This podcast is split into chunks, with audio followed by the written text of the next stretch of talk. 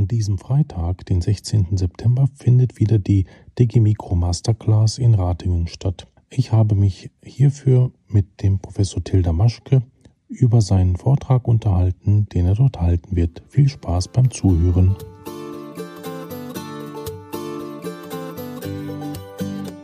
Herzlich willkommen bei Intradental, dem Podcast der für Ihre Praxiswissenschaft. Mein Name ist Thomas Lang und heute habe ich einen ganz spannenden Gesprächspartner. Das ist der Tilda Maschke, Professor an der Universität Münster. Hallo Till.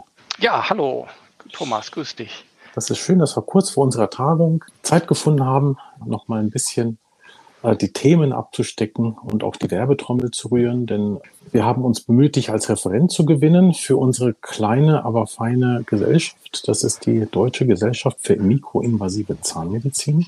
In dieser Gesellschaft, du kennst uns, glaube ich, gar nicht, oder? Also Name ist schon Begriff. Ja. Doch. Also das ist, ist zwar klein, aber der mhm. Name ist mir durchaus geläufig. Ich mhm. stoße mhm. auch immer hin und wieder mal auf Werbung.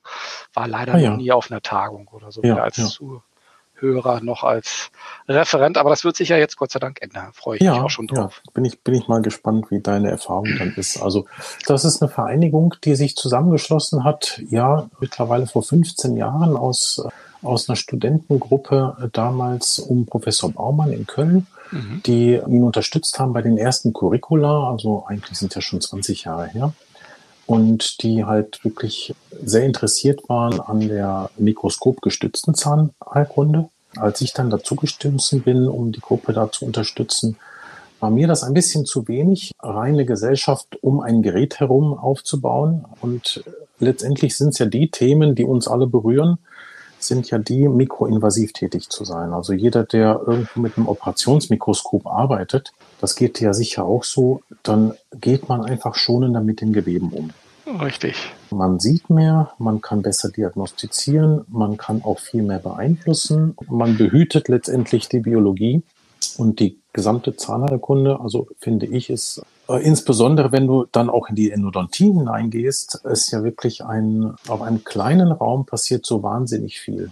Du hast ein ganz, ganz tolles ja, Hauptthema als Wissenschaftler und das ist Pulperbiologie.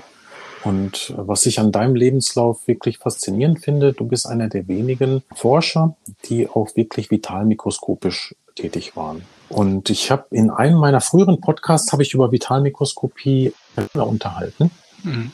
der das äh, damals sehr extensiv betrieben hat, ähm, auch die Calcium Hydroxid-Studien und auch bei uns an der Uni Witten in den 90er Jahren hat er dann noch so die ein oder anderen ja. vitalmikroskopischen Forschungsarbeit gemacht. Auf die bist du ja sicher auch gestoßen. Ja, selbstverständlich. Das ist schon ein Begriff, da stößt man ja. drauf. Ja, das bleibt nicht ja. aus.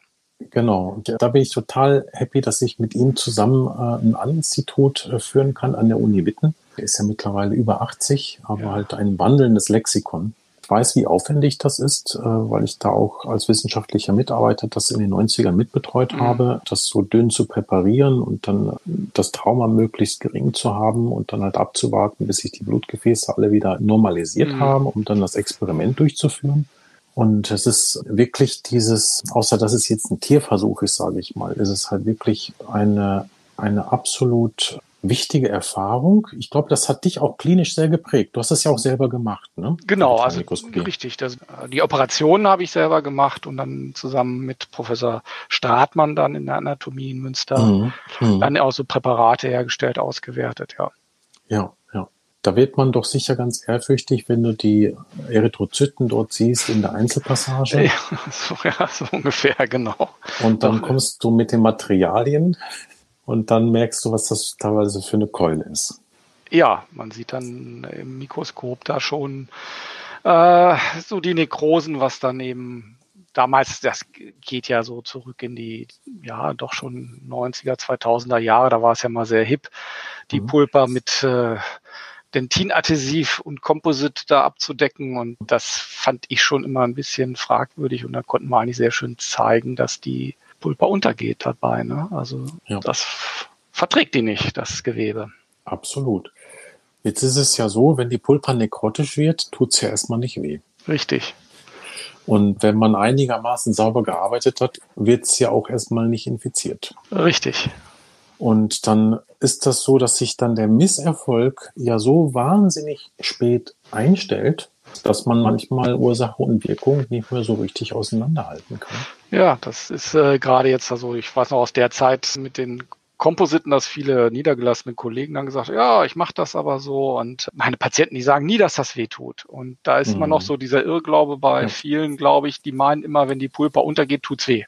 Mhm. Das muss mhm. aber nicht so sein. Die kann eben wirklich, ja, sterile Nekrose, so wie das ja. so schön heißt, nicht? Und äh, das tut dem Patienten nicht weh. Und dann ist dieses Erfolgserlebnis erstmal da. Ich habe die Pulpa gerettet, mhm. aber in Wirklichkeit sieht's anders aus. Aber das, was du schon gesagt hast, das stellt man manchmal erst Jahre später fest. Manchmal ist es so, geht's dir auch so, dass die Kollegen hellhörig werden, wenn du über Pulperschutz sprichst, wenn die Leute dich fragen, ja, also Sensibilitäten habe ich dann schon bei den Patienten und das, was mich klinisch stört, ist, dass der Patient auch oft nach kleinen Kompositrestaurationen dann sagt, immer wenn ich auf ein Körnchen beiße, dann habe ich wirklich so einen ganz, ganz mhm. scharfen Nervenschmerz, mhm. ja, den man ja gut erklären kann, wo der herkommt und den man auch nahezu hundertprozentig vermeiden kann, wenn man weiß, wie Pulperschutz funktioniert und welche ja. Wirkung Unterfüllungen haben auf offene Dentintubulie. Richtig. Und dann werden die Praktiker doch sehr hellhörig, wenn man sagt, wie man postoperative Sensibilitäten nach kleinen oder großen Kompositrestaurationen, das spielt ja überhaupt gar keine Rolle, hundertprozentig vermeiden kann, wenn man sich eben mit der Pulperbiologie und ein bisschen mit der Dynamik in den, in den Dentintopolie, auch mit den Haftwerten in den einzelnen Zonen des Dentins gut auskennt und auseinandersetzt und eben genau weiß, wo haftet mein Dentinadhesiv besonders gut, mhm. wo haftet es eher schlecht und wo schadet es mehr der Pulpa und wo nützt es vielleicht der Pulpa, weil es dann eine sicherere Verankerung gibt für die Gesamtrestauration.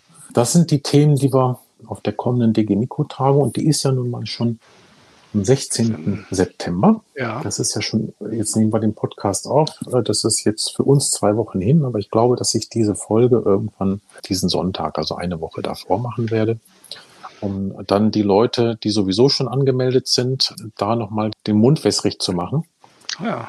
Diejenigen, die halt kurz entschlossen sind, das ist ja, ist ja dann auch die Gruppe, die wir noch mit in die Anmeldung treiben wollen. Also Links tue ich in die Show Notes. Das ist über die DG Mikro, das ist unser Verein. DG Mikro schreibt sich mit k.de und dann unter Veranstaltungen, da kann man sich anmelden. Wir haben eine schöne Tradition im Übrigen. Bei der DG Mikro Mitglieder sind alle ohne Anmeldebeitrag. Das heißt, die können kostenlos teilnehmen. Studenten ebenfalls. Ich habe dir den Tipp gegeben, das bei euch an der Uni ein bisschen zu tun. Ja. Und Studenten sind bei uns auch ohne Beitragsgebühr nehmen wir dann auch auf als Mitglieder. Das ist immer, das äh, belebt das Ganze immer sehr. Da wirst du sicherlich ganz, ganz wissenschaftlich fundierte Antworten liefern, was funktioniert, wie und was funktioniert vielleicht klinisch ein bisschen einfacher, was funktioniert ein bisschen komplizierter als Pulperschutz, wenn die Pulpa noch geschlossen ist. Ja. Aber ein Thema ist halt auch, nämlich, dass sich die Latte ziemlich verschoben hat, sage ich mal, über das Verständnis, wie viel muss man exkavieren. Mhm. Da herrscht sehr viel Verwirrung und eigentlich gibt es dort ja in der Wissenschaft, würde ich sagen, ist das, ist das eine große Kontroverse, die in der Wissenschaft diskutiert wird, wie viel man exkavieren soll? Naja, letztlich ist es ja so, dass wir klinisch betrachtet alle gar nicht genau wissen, haben wir kariesfrei exkaviert oder nicht.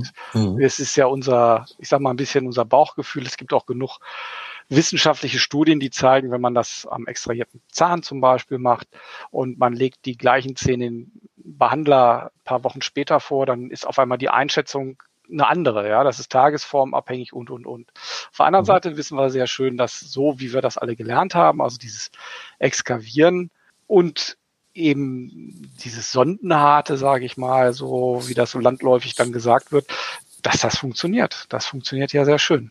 Ja. Mhm. Und ich verstehe mal nicht genau, warum man jetzt aus bestimmten Gründen von diesem Konzept, was ja sich schon viele Jahrzehnte bewährt hat, so abweicht möchte mhm. und Karies lassen möchte. Mhm.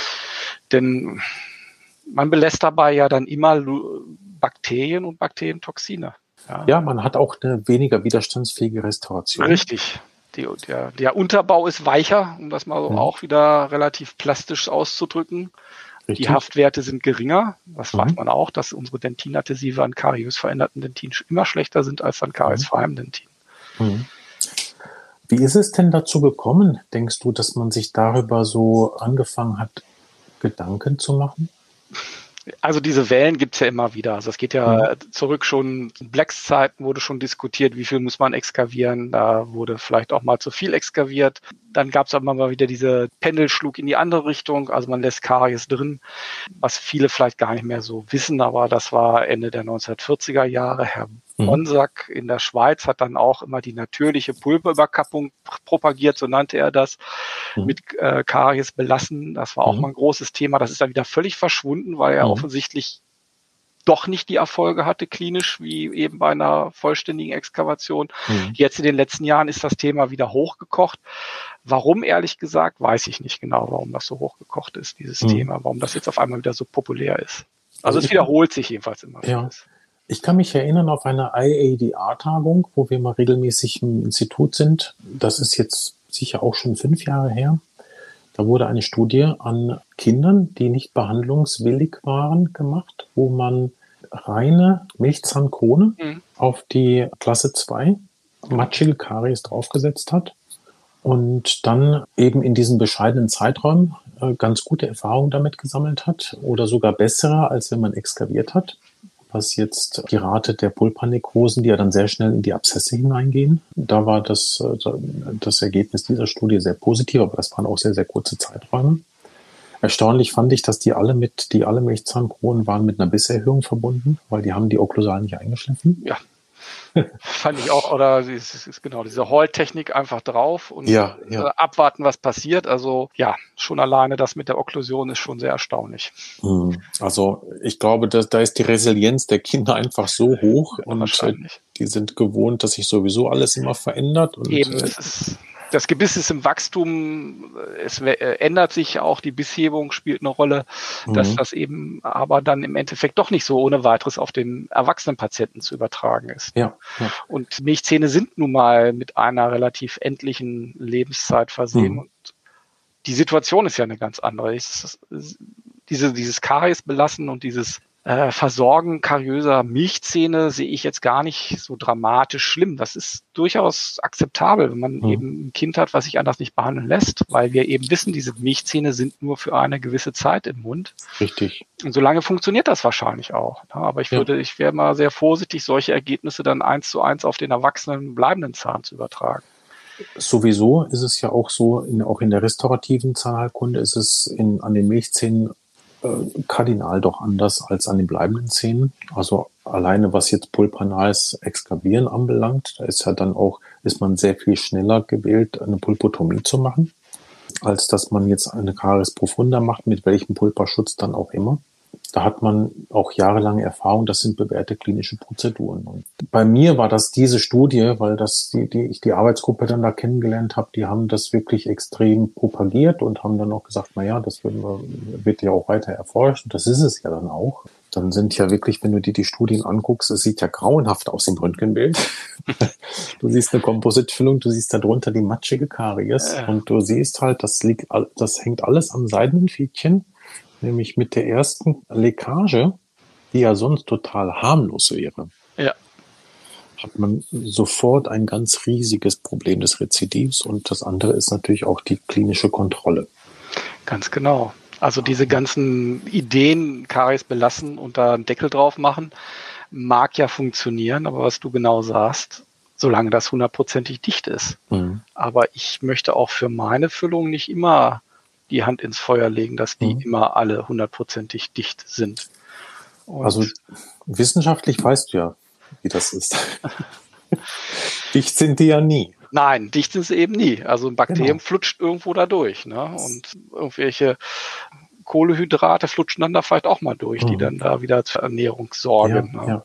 ja, ja, richtig, richtig. Also das ist das ist dann wirklich eher als Provisorium zu bezeichnen. Und wir wissen auch, dass Provisorien sehr lange funktionieren können. Ja.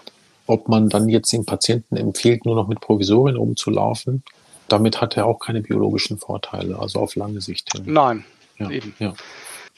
Prima.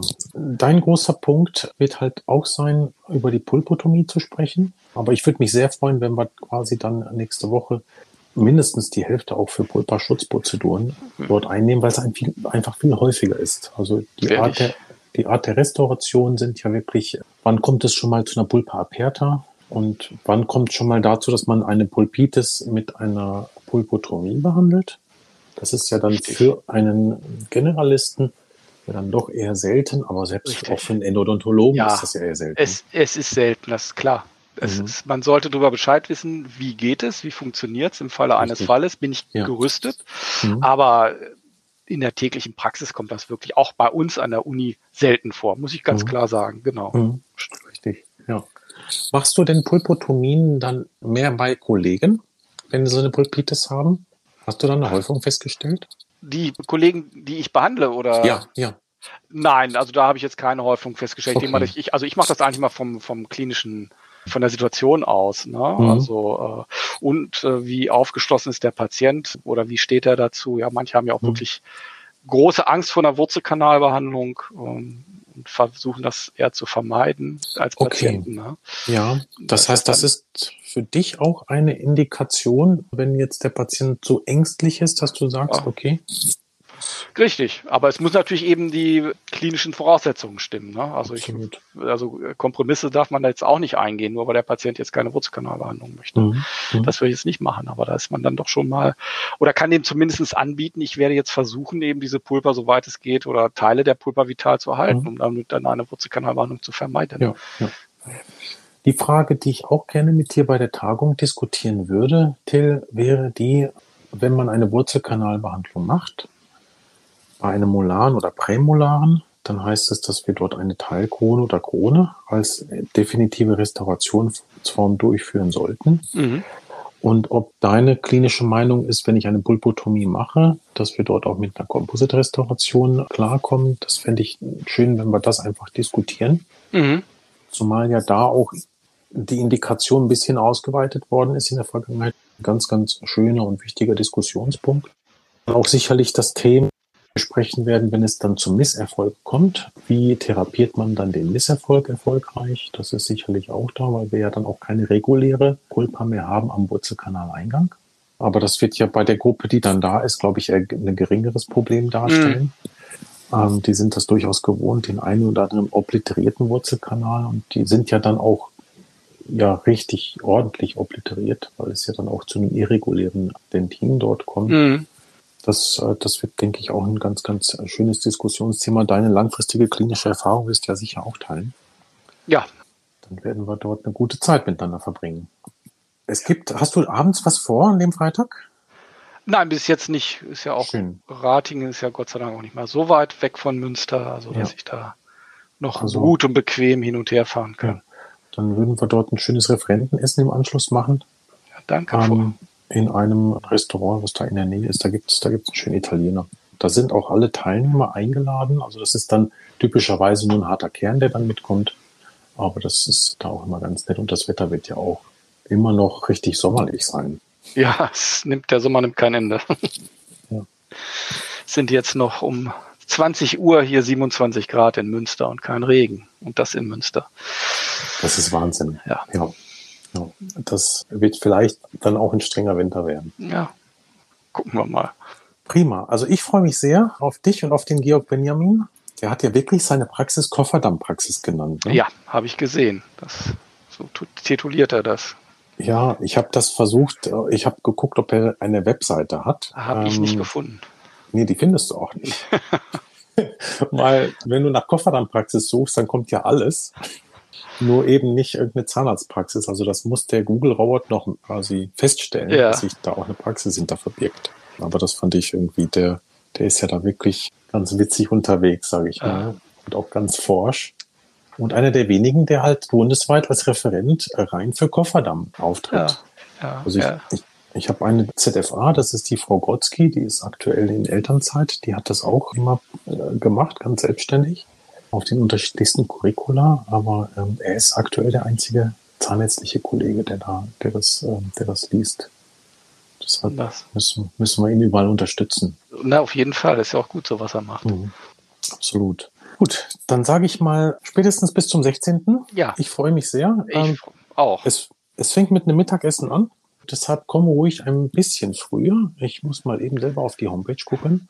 Get Together ist um 13.30 Uhr. Da haben die mal schön aufgetischt und dann geht es so um Das- 14 Uhr. Dann werde ich, dann werde ich auf jeden Fall rechtzeitig da sein, wenn es noch Mhm. was zu essen gibt dazu. Gerne. Prima. Ich freue mich sehr und zack, bis bald. Ja, herzlichen Dank nochmal für die Einladung und ich freue mich auch und hoffe dann möglichst viele Kollegen in Ratingen zu sehen. Da freue ich mich auch drauf. Bis dann. Bis dann. Tschüss. Das war eine weitere Folge von Intradental. Wenn Ihnen diese Folge gefallen hat, würde ich mich sehr über eine Bewertung bei iTunes freuen. Dadurch erhöhen Sie die Sichtbarkeit für interessierte Kollegen. Noch mehr würde ich mich über ein direktes Feedback freuen. Dafür können Sie in den Shownotes auf den Link ganz unten klicken. Sie gelangen dann auf eine Seite, wo Sie uns direkt eine Nachricht einsprechen können.